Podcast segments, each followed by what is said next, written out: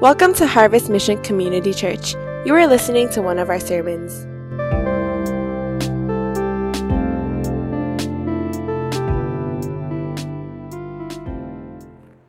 If you have your Bibles, please turn with me to the book of Joshua. We're going to look at Joshua chapter 7, starting from verse 1. We'll go all the way to 26. It's going to be a little bit of a longer passage, um, but I think it'll be uh, helpful for us. Um, once again, my name is Ben. I've been in the city of Austin uh, for the last 15 years, uh, starting 16 now. And it's really been a privilege. Um, I was born in uh, Seoul, Korea. And then when I was 10, our family, we moved to the States. I grew up in the state of Minnesota, which is in the north, uh, Midwest, very cold, a lot of snow.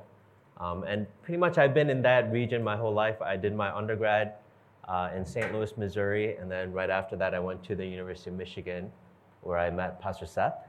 And I guess they say the rest is history. And so I've been part of the HMCC church uh, ever since. Uh, really is a delight to be uh, with you this uh, weekend. Um, first of all, I want to thank you guys for hosting me so well. Um, I think you guys have spoiled me. I think when I go back, now I'm going to expect when I wake up in the morning, my wife is going to bring me coffee and but she's not, and she's gonna yell at me, and she's gonna say, "You've been spoiled because you've been away. So please go get me some coffee." so I want to thank you guys for uh, just being so hospitable. Um, I've been really blessed by just the different interactions that I've had with many of you.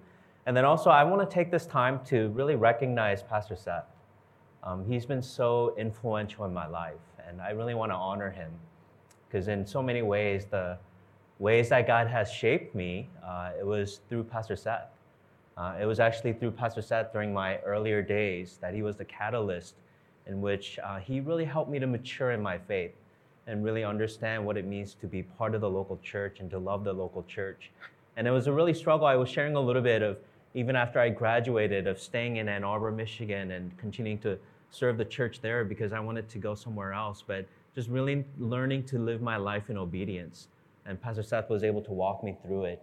And then also that process of realizing that maybe God has this call for me to go into the ministry. And it was actually Pastor Seth and his prayer for me and his encouragement to me, and just him once again walking me through that process of my life. And I remember after coming to that conclusion that maybe this is the calling that God has for me, you know, I was so eager. Uh, I just wanted to go now and I remember Pastor Seth sitting me down and we had a heart to heart where he uh, kindly but firmly let me know that maybe you need to wait a year or two uh, to continue to develop. And you know, those were not the words that I wanted to hear, um, but those were the words that I needed to hear. And I know that he spoke those words into my life because he loved me and he cared for me. And even that process of just really helping me to develop as a young pastor, he married my wife and I. When we first came down to Austin to start the church, it was a very hard process for me. I think I was still trying to grow into um, the person that God was calling me to be. And that process of realizing, okay, these are your strengths, but then also these are your weaknesses, and really growing comfortable in knowing who you are. That was a really hard process for me as a pastor, but Pastor Seth was there every single step of the way, really walking through and just providing that counsel as well as just providing that comfort, even for my wife and I through those difficult years. And then I remember when he took his family to Indonesia, I was thinking, what in the world is he doing? And then he came back and then he took his family again to Hong Kong. And I think it really inspires me. And when I think about Pastor Seth and the ways that God moves and works in his life and really the vision that he has, not only for the local church, but really for the world. I think it really inspires me, even to this day. Past, you know, God continues to uh, use Pastor Seth to really help me to move forward, just in my ministry as well. And so, you know, he was, uh, he's been my pastor for the longest time. Um, he's uh, a mentor. Uh, he's a dear friend, and I still consider him my pastor. And so, Pastor Seth, I really want to thank you for that. So, it really is a privilege uh, to be here um, to share the God, uh, the Word of God with you all this morning. Now, I, am still um, struggling a little bit with jet lag, which means I'm a little bit tired. And so, in our church, people know that I'm tired because when I don't get enough uh, sleep, because I'm trying to pull a late night preparing my sermon and so forth, um, I have this tendency to slur my words a little bit. And so if I start doing that, people will come up to me after the service and they'll be like, You're tired today. I'll be like, Yes, I was. I was very tired this morning. And so if I start slurring my words a little bit, please forgive me. Um, I'm trying to still adjust a little bit uh, to the jet lag. Uh, we are continuing in our series, uh, Practices.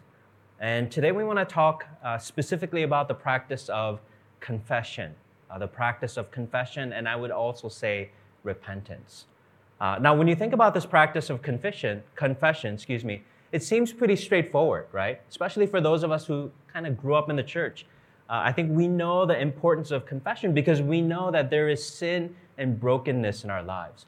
One of the things that we always talk about in our church in Austin is that regardless of whether you're in the church or outside the church, regardless of whether you believe in God or don't believe in God, I think all of us would recognize that there is brokenness in our society and there's brokenness in our lives. And we know that the sin and brokenness in our lives, it ultimately pulls us away from God. And so when we engage in this practice of confession and repentance, what that does is it allows a way for us to once again to be reconciled back to God. And so when you think about this practice of confession and repentance, especially in the context of our relationships, we know that it's very important because when there is brokenness, that, broken, that brokenness ultimately hinders our relationship from thriving, right?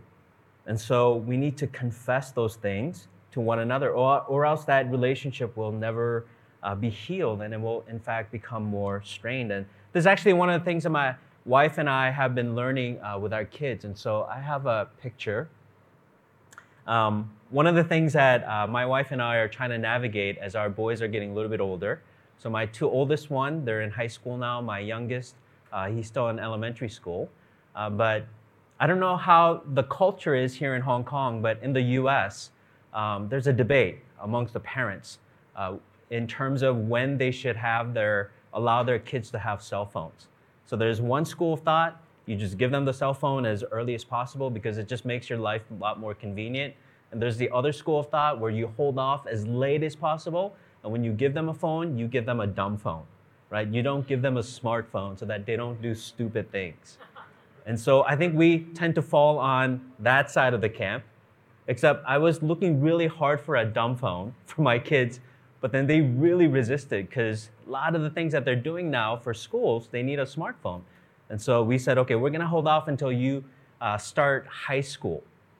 And so even for my uh, kids amongst their friends, they were one of the later ones to get their phones. And so they have their phones now. And so one of the things that we're really trying to help them to do is to develop a healthy relationship with the devices that they have in their lives. And so when I think about even that concept, it's such a different world, right?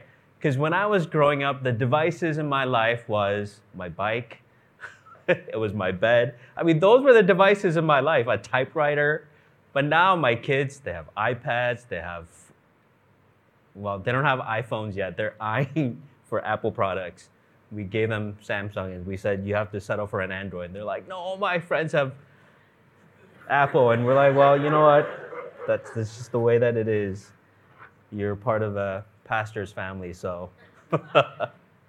um, and so, one of the things that we've been doing is to really help them to develop a healthy relationship with their devices. And so we made this policy where in certain areas of our house, so, so for example, in their bedrooms, they're not allowed to have any devices in there at any time for any reason.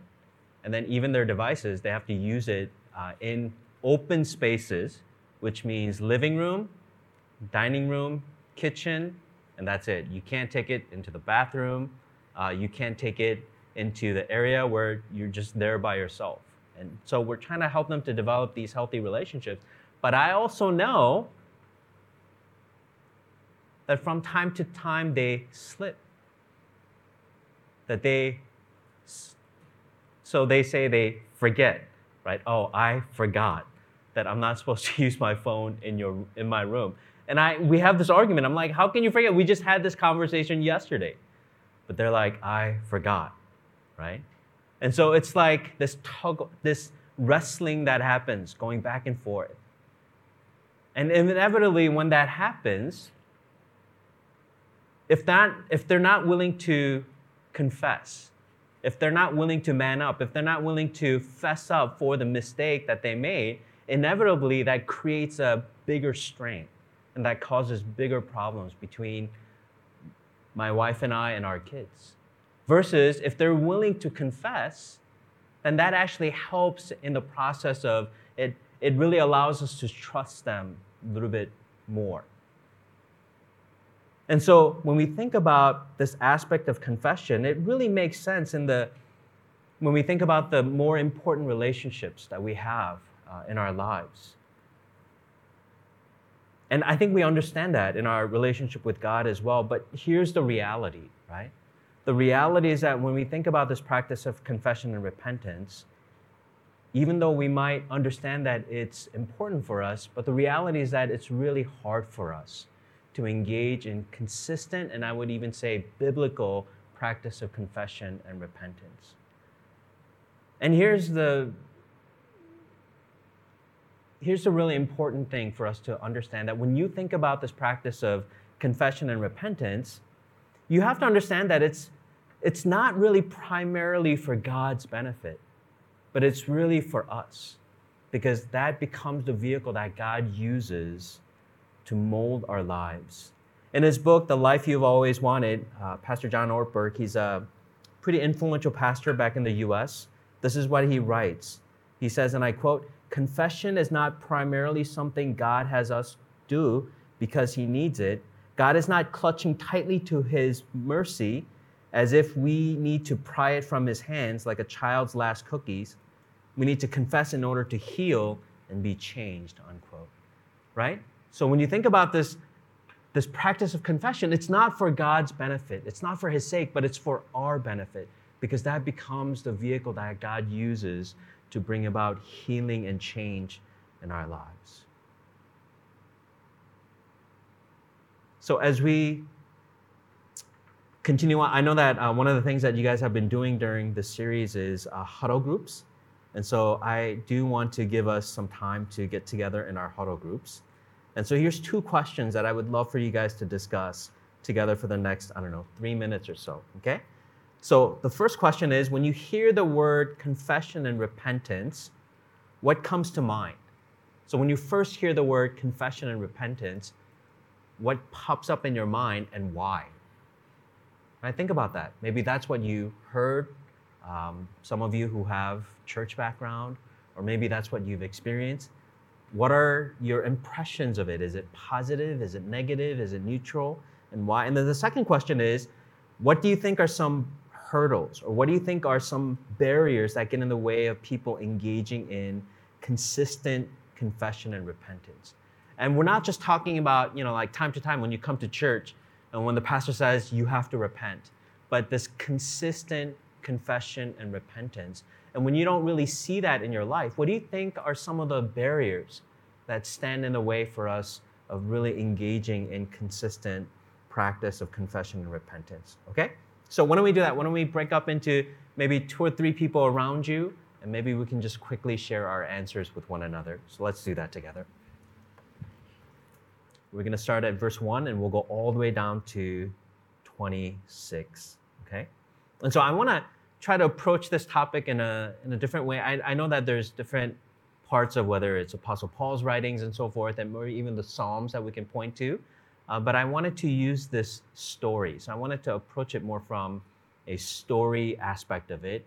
And this is actually a negative um, example of someone uh, who suffered terribly because they refused to engage in this practice of confession. And so let's go ahead and read this together. It says, But the people of Israel broke faith in regard to the devoted things. For Achan, the son of Carmi, son of Zebdi, son of Zerah, of the tribe of Judah took some of the devoted things, and the anger of the Lord burned against the people of Israel. Joshua sent men from Jericho to Ai, which is near Beth Aven, east of Bethel, and said to them, Go up and spy out the land. And the men went up and spied out Ai, and they returned to Joshua and said to him, Do not have all the people go up, but let about two or three thousand men go up and attack Ai. Do not make the whole people toil up there, for they are a few So only 3,000 men went up there from the people, and they fled before the men of Ai, and the men of Ai killed about 36 of their men and chased them before the gate as far as Shebarim and struck them at the descent, at the hearts of the people, and the hearts of the people melted and became as water. Then Joshua tore his clothes and fell to the earth and his face before the ark of the Lord until the evening, he and elders of Israel, and they put dust on their heads. And Joshua said, Alas, O Lord God, why have you brought this people over the Jordan at all, to give us into the hand of the Amorites to destroy us? With that, you have been content to dwell beyond the Jordan. The Lord said, O Lord, what can I say when Israel has turned their backs before their enemies? For the Canaanites and all the inhabitants of the land will hear of it and will surround us and cut off your name from the earth. And what will you do for your great name? Then the Lord said to Joshua, Get up. Why have you fallen on your face? Israel has sinned. They have transgressed my covenant that I commanded them. They have taken some of the devoted things. They have stolen and lied and put them among their own belongings. Therefore, the people of Israel cannot stand before their enemies. They turn their backs before their enemies because they have become devoted for destruction. I will be with you no more unless you destroy the devoted things from among you. Get up, consecrate the people, and say, Consecrate yourselves for tomorrow, for thus says the Lord, God of Israel, there are devoted things in your midst, O Israel. You cannot stand before your enemies until you take away the devoted things from among you. In the morning, therefore, you shall be brought near by your tribes, and the tribe that the Lord takes by lot shall come near by clans, and the clan that the Lord takes shall come near by households, and the household that the Lord takes shall come near man by man. And he who is taken with the devoted thing shall be burned with fire, he and all that he has, because he has transgressed the covenant of the Lord, and because he has done an outrageous thing in Israel. So Joshua rose early in the morning and brought Israel near tribe by tribe, and the tribe of Judah was taken. And he brought near the clans of Judah and the clan of Zerahite was taken, and he brought near the clan of the Zerahites man by man, and Zebdi was taken. And he brought near his household man by man, and Achan, the son of Carmi, son of Zebdi, son of Zerah, of the tribe of Judah, was taken. Then Joshua said to Achan, My son, give glory to the Lord God of Israel, and give praise to him. And tell me now what you have done. Do not hide it from me. And Achan answered Joshua, Truly I have sinned against the Lord God of Israel, and this is what I did. When I saw among the spoil a beautiful cloak from Shinar, and 200 shekels of silver, and a bar of gold weighing 50 shekels, then I coveted them and took them, and see, they are hidden in the earth inside my tent with the silver underneath. So Joshua sent messengers, and they ran to the tent, and behold, it was hidden in his tent with the silver underneath. And they took them out of the tent and brought them to Joshua and to all the people of Israel. They laid them down before the Lord, and Joshua and all Israel with him took Achan the son of Zerah, and the silver and the cloak, and the bar of gold, and his sons and daughters, and his oxen and donkeys, and sheep and his tent, and all that he had. And they brought them up in the valley of Achor. And Joshua said, Why did you bring trouble on us? The Lord brings trouble on you today. And all Israel stoned him with stones. They burned them with fire and stoned them with stones. And they raised over him a great heap of stones that remains to this day. Then the Lord turned from his anger. Excuse me, then the Lord turned from his burning anger. Therefore, to this day, the name of that place is called the Valley of Achor. Okay? I know that this is a long passage, but as we look into the passage today, the one thing that I want to give us this morning simply is this that it's through our confession that we are able to know and receive God's grace and forgiveness. That it's through our confession that we are able to know and receive God's grace and forgiveness. So there's two observations that I want to make about why confession is so important. Now, just a caveat, whenever in our church I say there's two observations I want to make, they know that there's two observations, and then underneath it, there's like three sub observations. All right? So just so that you guys are aware. There's two observations, two main observations that I want to make today, okay? The first observation simply is this that we need to understand the seriousness of sin. That we need to understand the seriousness of sin, right?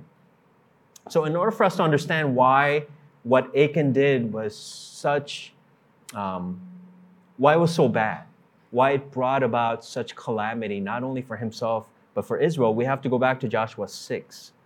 Joshua 6, 18 through 19, God tells them specifically, He says this, But you keep yourselves from the things devoted to destruction, lest when you have devoted them, you take any of the devoted things and make the camp of Israel a thing for destruction and bring trouble upon it. But all silver and gold and every vessel, of bronze and iron, are holy to the Lord. They shall go into the treasury of the Lord. Right? So God says, You shall not take these things because they belong to me. So he clearly tells them not to touch the devoted things. But we see in Joshua 1 that Achan took the very things that God clearly told them not to. And think about that. So, as a result of his sin, we see that the nation of Israel, that they're defeated by Ai, and Achan and his family, that they were destroyed. And it's really interesting because even though it's Achan specifically who took those things, the Bible says what? It's Israel who sinned. And so when you think about the story, it seems a bit harsh, right? So Achan took some devoted things, but then he ended up getting stoned and his family was burned and with all of his possessions. And you're thinking, oh man, that seems a little too much. But this is where we really have to make sense of this account, not according to our understanding of sin and brokenness, and not from our own experience and perspective, but really understand sin and brokenness from God's perspective. Because I think in many ways we do understand that yes, there are consequences to our sin, but then it's also easy for us to really brush our, you know, like shove our sins under the rug, where we say, okay, certain things in my life I, am not gonna do because they're just really bad. We kind of have categories, right? But then other things, uh, you know what? If I take the train and I don't know, like someone did the pass and then I I I don't I'm just making this up. I don't know if this would even work in Hong Kong or not, right? But then you just kind of rapidly went after them, so you didn't have to. Uh, you you guys are probably thinking, Pastor, that will never happen. But if that ever happened, right? Sometimes in the U.S. there's tolls, and you pay money, and then there's gates, but it's automated. And so some people, what they do is they follow really close to the car that went through, so they don't have to pay the toll, right? And so sometimes, you know, like we have categories of, well, this is really bad, but these other things, eh, it's not, okay, so it's sin, but it's not that bad. But we have to understand this from God's perspective. Because when Achan confesses, when he fesses up to the thing that he did,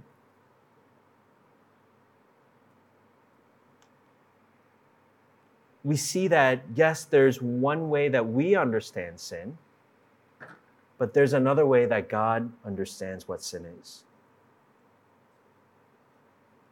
Because this is how God understands Achan's sin. Look at verse 11. So one commentator he points out that there's six specific verbs that are used to describe Achan's sin. And so we see that the way that this book describes Achan's sin, it says Israel has sinned, they have transgressed or violated my covenant.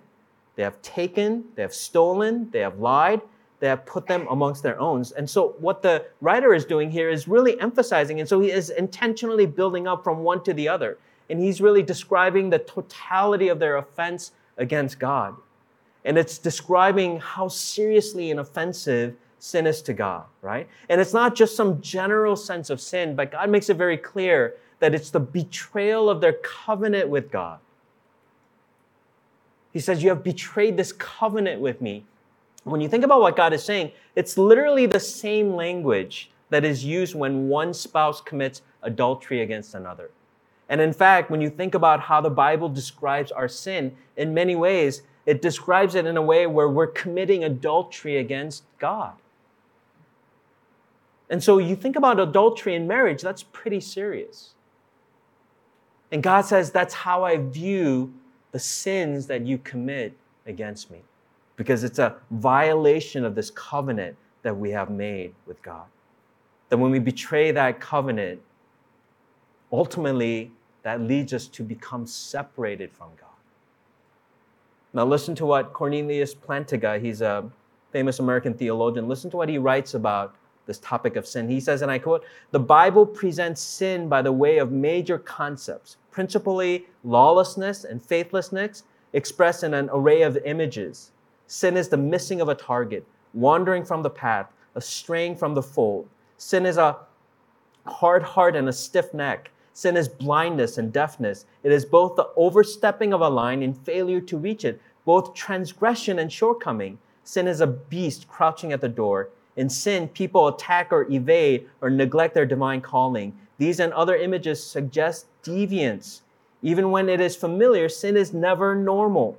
Sin is disruption of created harmony and then resistance to divine restoration of that harmony. Above all, sin disrupts and resists the vital human relation to God. And it does all this disrupting and resisting in a number of intertwined ways, unquote. And what Dr. Plantinga is helping us to see is just how serious sin is. Sin is the act of, as one American pastor says, sin is, when you think about sin, it's the act of dethroning God. Right? It's the act of shoving God off of his throne and installing something or someone else on that throne. So when we sin, in a way, we're saying, God, Instead of worshiping you, I worship convenience, or I worship my own security, or I worship my own pride. So we see the devastating impact of sin. First of all, we see from the story that sin negatively impacts those around us. So when you think about the sin in your life, it's not just you and how it negatively impacts you, but ultimately the sin in our lives negatively impact the people around us. Because once again, we know clearly that it was Achan. He was the individual who took these items. But then the way that the Bible describes it, it makes it very clear that it says the people of Israel broke faith in regards to the devoted things. And the anger of the Lord burned against the people of Israel. So the anger of the Lord just, it didn't just burn against this one individual, but the entire people. And again in verse 11, Israel has sinned. And so what this is pointing us to and reminding us is that when we sin, that there are consequences for the entire people of God, for our spiritual family. So think about your spiritual family. Because sin is never just an individual matter. So that when you choose to sin, not only does it impact you, but it impacts the people in your life group. It impacts the people that you're serving together on ministry teams. It impacts the people that are worshiping with you right now here in this space. And so when you think about why sin is devastating, that's why it's so devastating. Because it impacts the entire people of God.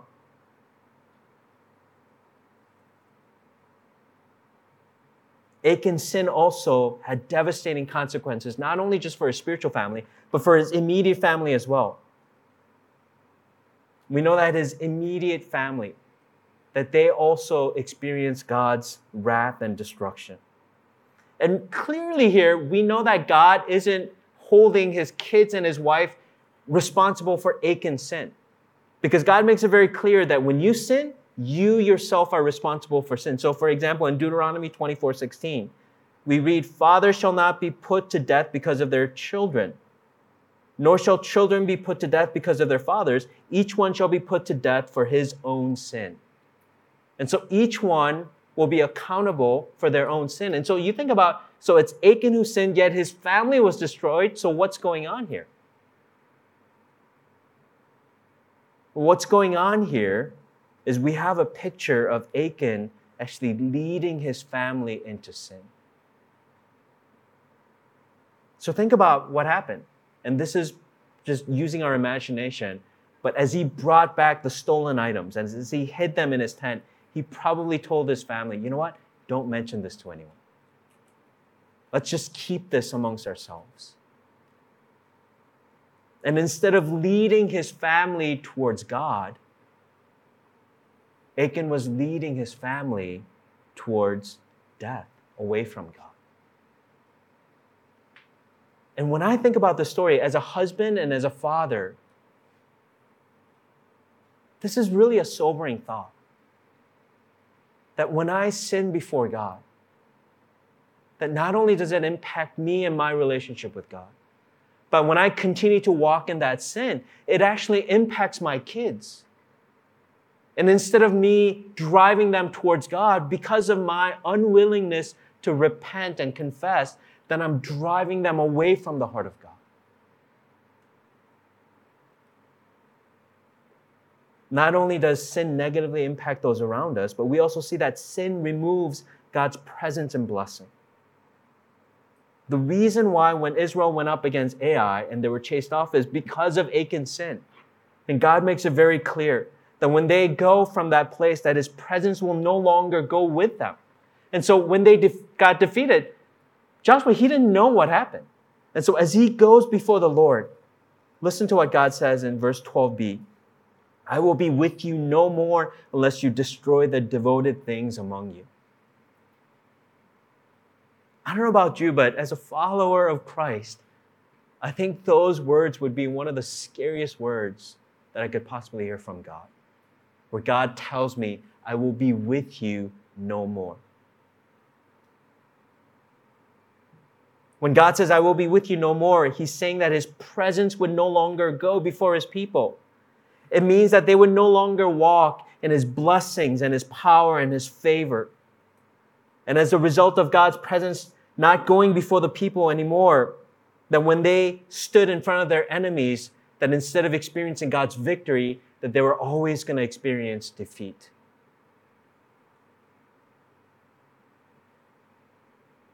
I'm sure for many of us, yeah, we strive to live our lives in God's victory and His presence, that we want to experience His power.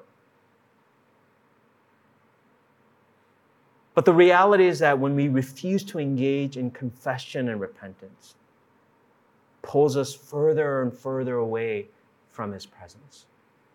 Right? Have you ever noticed when you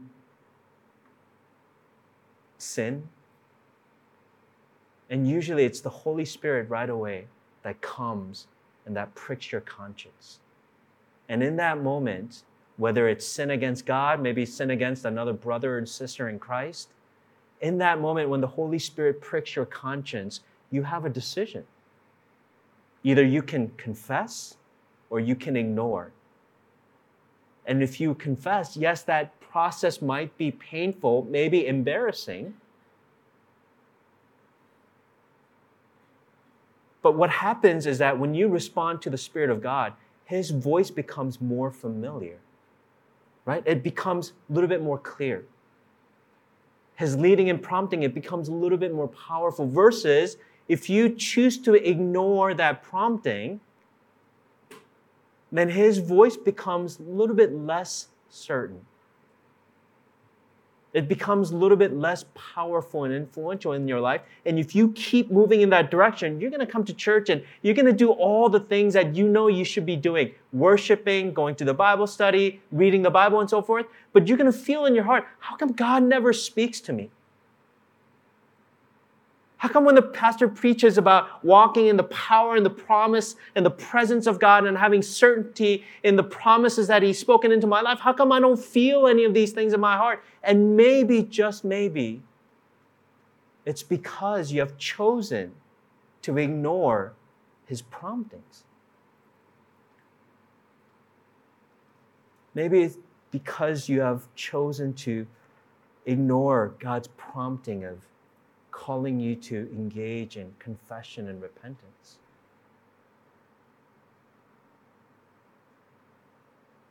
Sin removes us from God's presence and blessing. Not only that, but ultimately we see sin results in God's judgment. The consequences of Achan's disobedience, it brings about God's judgment. And we know that it's not just this story, but there's so many others. Acts 5, when Ananias and Sapphira lied to the Holy Spirit, there was judgment. 2 Samuel 6, when Israel was moving the Ark of the Covenant. Like, this is a crazy story. So Israel was moving the Ark of the Covenant, and God specifically told them not to touch the Ark. But when they were moving the Ark, there was an individual who took hold of the Ark because the ox cart that it was on, it started stumbling. And so he thought, oh, I got to reach out and maybe try to stabilize it. But as soon as he did that, poof, God's judgment.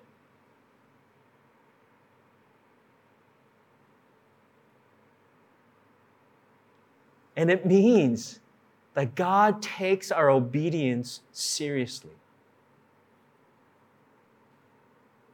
You see such severity of punishment because it's not about what you are doing, right? Because if you focus on what you are doing, then this doesn't make any sense. So he took some robe, some, some silver, some gold bar, but he got stoned? We don't do that in our modern society. That seems so barbaric, right? So if you focus on what he did, then it doesn't make sense. But we need to understand sin not in the context of what we do, but the issue is who you sin against, right? And so if you sin against a table or a chair, if you can do such a thing, not a big deal. I remember two summers ago, we went down to Florida, which is in the southern part of the US, and we are driving around. There's a long bridge system in the southern part of Florida, and my family and I, we've never been there, so we were driving around, and then we saw some seagulls flying around, and we're like, oh, seagulls. And then as we were driving our minivan, we saw this seagull swooping down in front of our car. And then next thing you know, it poof, we just saw feathers everywhere. And so first we were in shock. We were like, oh, and then five seconds later, we're like, all right, what are we going to eat for lunch, right? Because we didn't stop. We didn't pull over and go, oh my gosh, we killed a bird. We got to turn ourselves into the police. I mean, it's tragic and it was sad. We were in shock. We're like, oh my gosh, that crazy bird just ran into our car. And then we thought, okay, what's for lunch? But if you sin against a human being, then you're going to be held guilty for what you did. Now, think about that. Now, if you sin against an infinite God who is infinitely great, infinitely holy, and infinitely perfect, then no matter what that action is, you're going to be held infinitely guilty because God is infinitely worthy.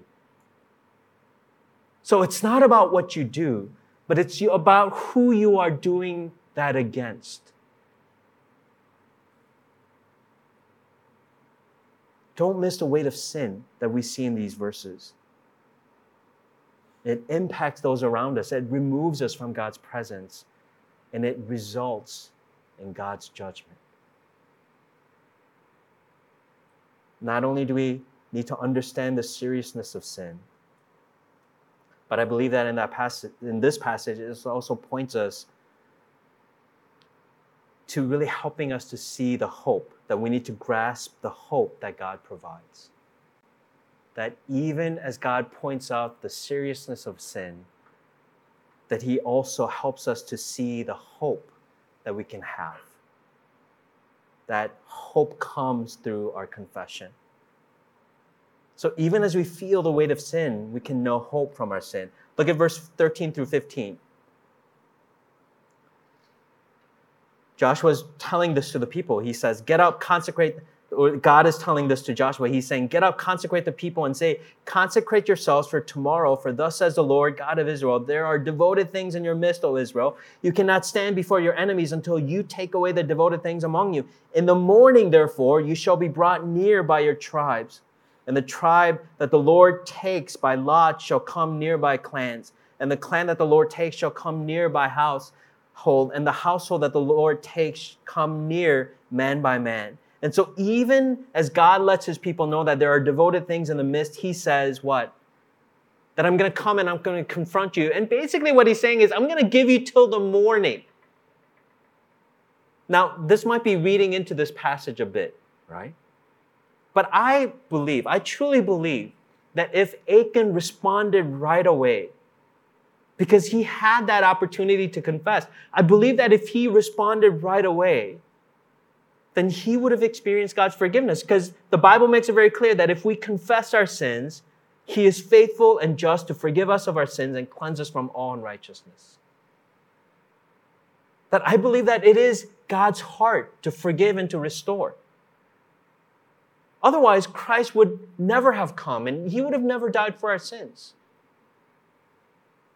That Christ came not because we were deserving, but Christ came even while we were still sinners. So when Achan and his family, when they heard what Joshua said, in the morning you shall be brought near by your tribe and so forth, he had the opportunity to come clean, to, to confess. But Achan, he still remained silent until he was finally exposed. And when he was finally exposed, Achan confessed. But that's not the confession that God is looking for, right? In the Bible, it distinguishes, it delineates between a worldly grief that we experience and there's also a godly grief or godly sorrow that we experience. And so when Achan finally says, okay, I'm the one who took the devoted things, he's basically experiencing a worldly grief. 2 Corinthians 7 through 10 says this For godly grief produces a repentance that leads to salvation without regret, whereas worldly grief produces death. Know, I think the best way to describe worldly sorrow or worldly grief is really this temporary reaction to our bad or wrong behaviors. Right? Because regardless of whether you're a believer or not, when we do something wrong, I think innately we feel bad. Or I hope that we feel bad. But the problem is not that we feel bad, but the problem is that the focus is more on how it makes us feel and I see this all the time, especially in our members.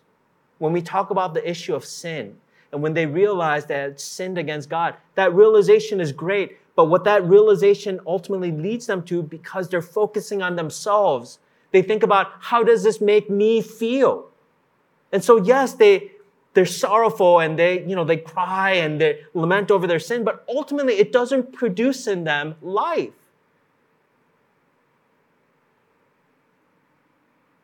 because it's worldly sorrow, it's worldly grief.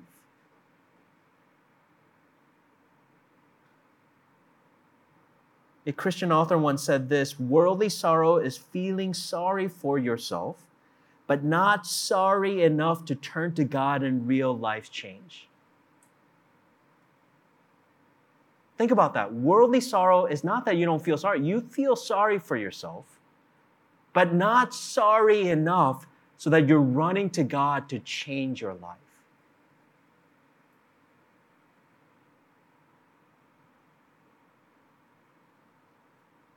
But the Word of God says godly sorrow, it produces repentance that leads to life.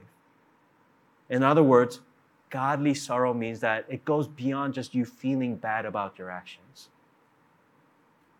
But godly sorrow, it anchors us in the reality that our actions, it grieves the heart of God and it pushes us away from Him. Which means that when we engage in godly sorrow, it means that we're willing to enter into God's pain and sorrow over our sins. And that's what grieves our heart. Not just our bad actions and the decisions and the way that we hurt others, but ultimately what grieves our heart is this realization that when we sin against God, that it pains God's heart.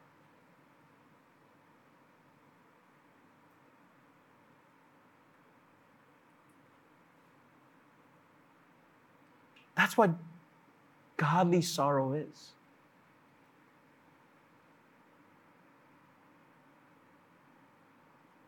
And when you're willing to do that, when you're willing to enter into God's pain and sorrow over your sin, when I'm willing to do that over my sin.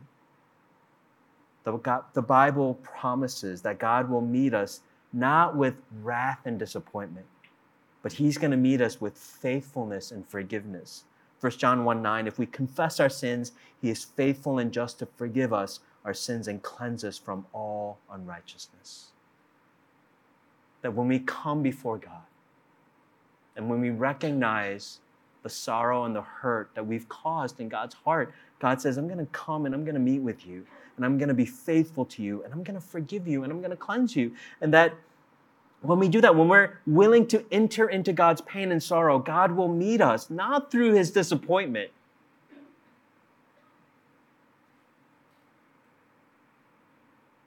but through his commitment and his love for you. Right? That's the great thing about God. You know, when I was a kid, whenever I failed to meet up to my dad's expectation, there was always that struggle and that insecurity of what if I confess these things to him? And he says, Man, son, I'm so disappointed.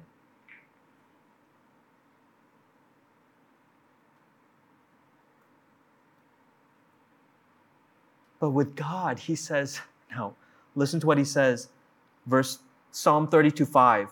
This is David writing. He says, When I acknowledge my sin to you, and I did not cover my iniquity, I said, I will confess my transgressions to the Lord. And you what? You forgave the iniquity of my sin.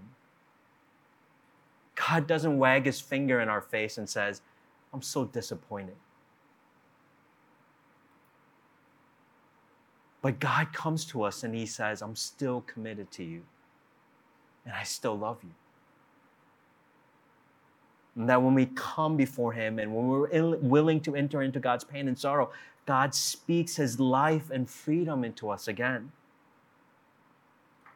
Acts 3 19 through 20, it says, Repent therefore and turn back, that your sins may be blotted out that times of refreshing may come from the presence of the Lord, and that He may send the Christ appointed for you, Jesus. That when you confess, times of refreshing will come.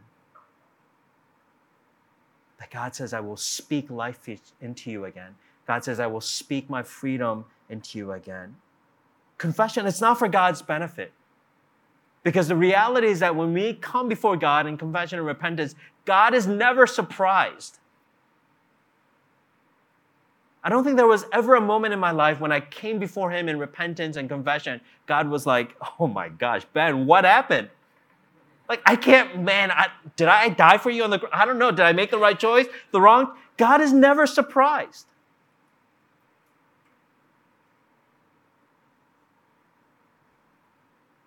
He doesn't need us to tell him that we messed up because he already knows.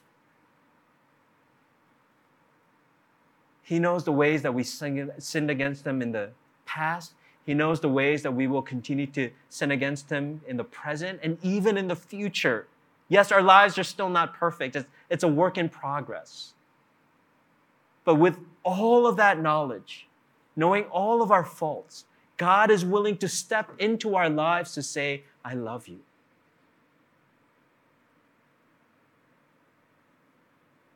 But biblical confession and repentance, it's not about God needing to know, but it's about us that through confession and repentance, that God works to set us free from shame and guilt.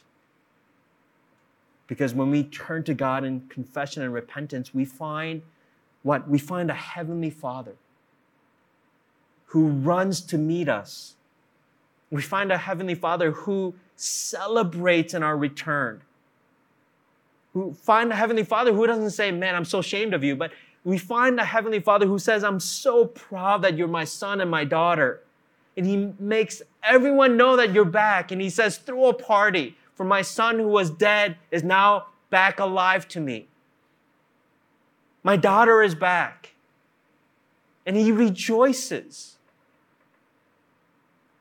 Biblical confession and repentance, it's not so that God can know the list of things that we've done wrong.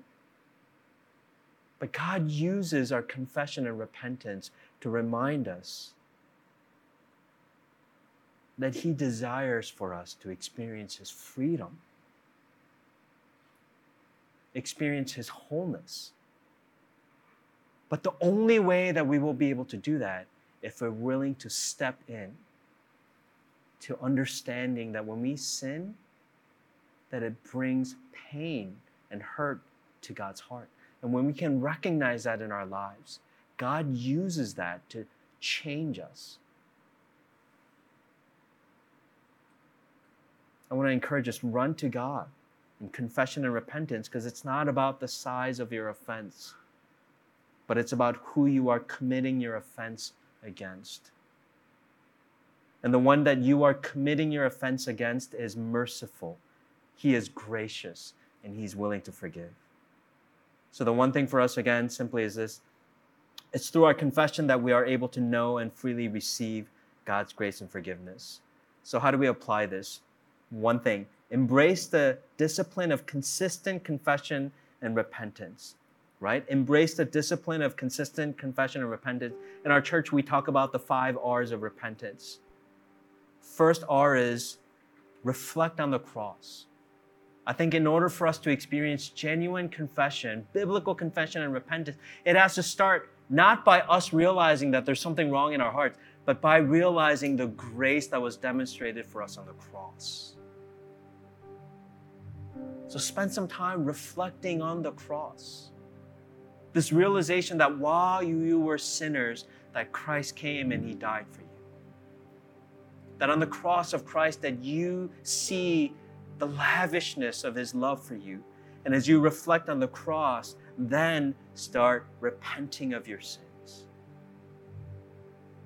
Start confessing the brokenness inside of you, the ways that you have maybe disobeyed God the ways that you have hurt your brothers and sisters. And so when you think about repentance, what we are doing is, first of all, we're seeking reconciliation in our relationship with God, but then also, biblically, we're also seeking reconciliation in our relationship with one another.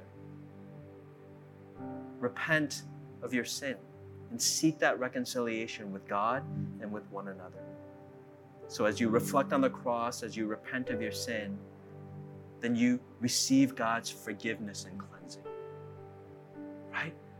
The great thing about our Heavenly Father is that when we come before Him, He doesn't leave us in our guilt, but He speaks His forgiveness and cleansing into our lives. Where the Bible says He removes our sin as far as the east is from the west. You know, I remember when my kids were young, I would ask them, How far is the east from the west? And they'd be like, it's pretty far. Yes, it's really far. That God says, when you come before me in repentance, I will no longer remember your sins. Like, think about how crazy that is. God, who is perfect, God, who is all knowing, that because we are covered in the righteousness of Christ, God says, I will no longer remember your sin. Receive God's forgiveness and cleansing. And this is where you have to make sure that it is God who reigns over your life and not your guilt.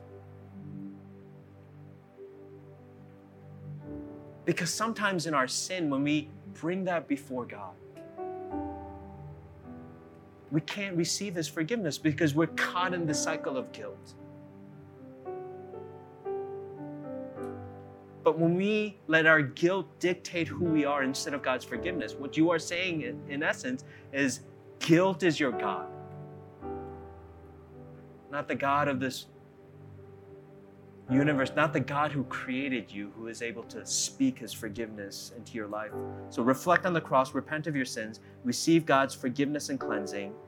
And as you receive his forgiveness and cleansing, then rebuke the enemy's hold on you because of the sin. Because the reality is that Satan is going to use that to try to tear you down, to bring about more guilt. Satan is going to start whispering things like, Do you really think that you can change? I mean, look at your past track record. Look at all the people that you have hurt in the past. Look at all the devastation that you've caused. Do you really think X, Y, and Z? And what that's when you need to remember that no, no, this is not the truth. So you rebuke the enemy's stronghold because you know that you've been forgiven and cleansed. And as you rebuke the enemy's hold on you, then you replace all lies with God's truth. Reflect on the cross, repent of your sins, receive God's forgiveness and cleansing, rebuke the enemy's stronghold and replace all lies with God's truth. Don't minimize your sins before God. Be honest with God. But don't maximize your sins before God either. That as you are honest before God, maximize His glory, maximize His mercy, maximize His grace, and respond to His kindness that leads us to repentance. So, as we close out our time together, can I just give us a moment to think about those five R's? spend some time reflecting on the cross. And as you spend some time reflecting on the cross, let God lead you. Maybe you know when it comes to this area of confession and repentance, already some of you know that these are the areas that I need to address in my life. Or maybe as you begin to reflect on the cross, God is going to bring up things.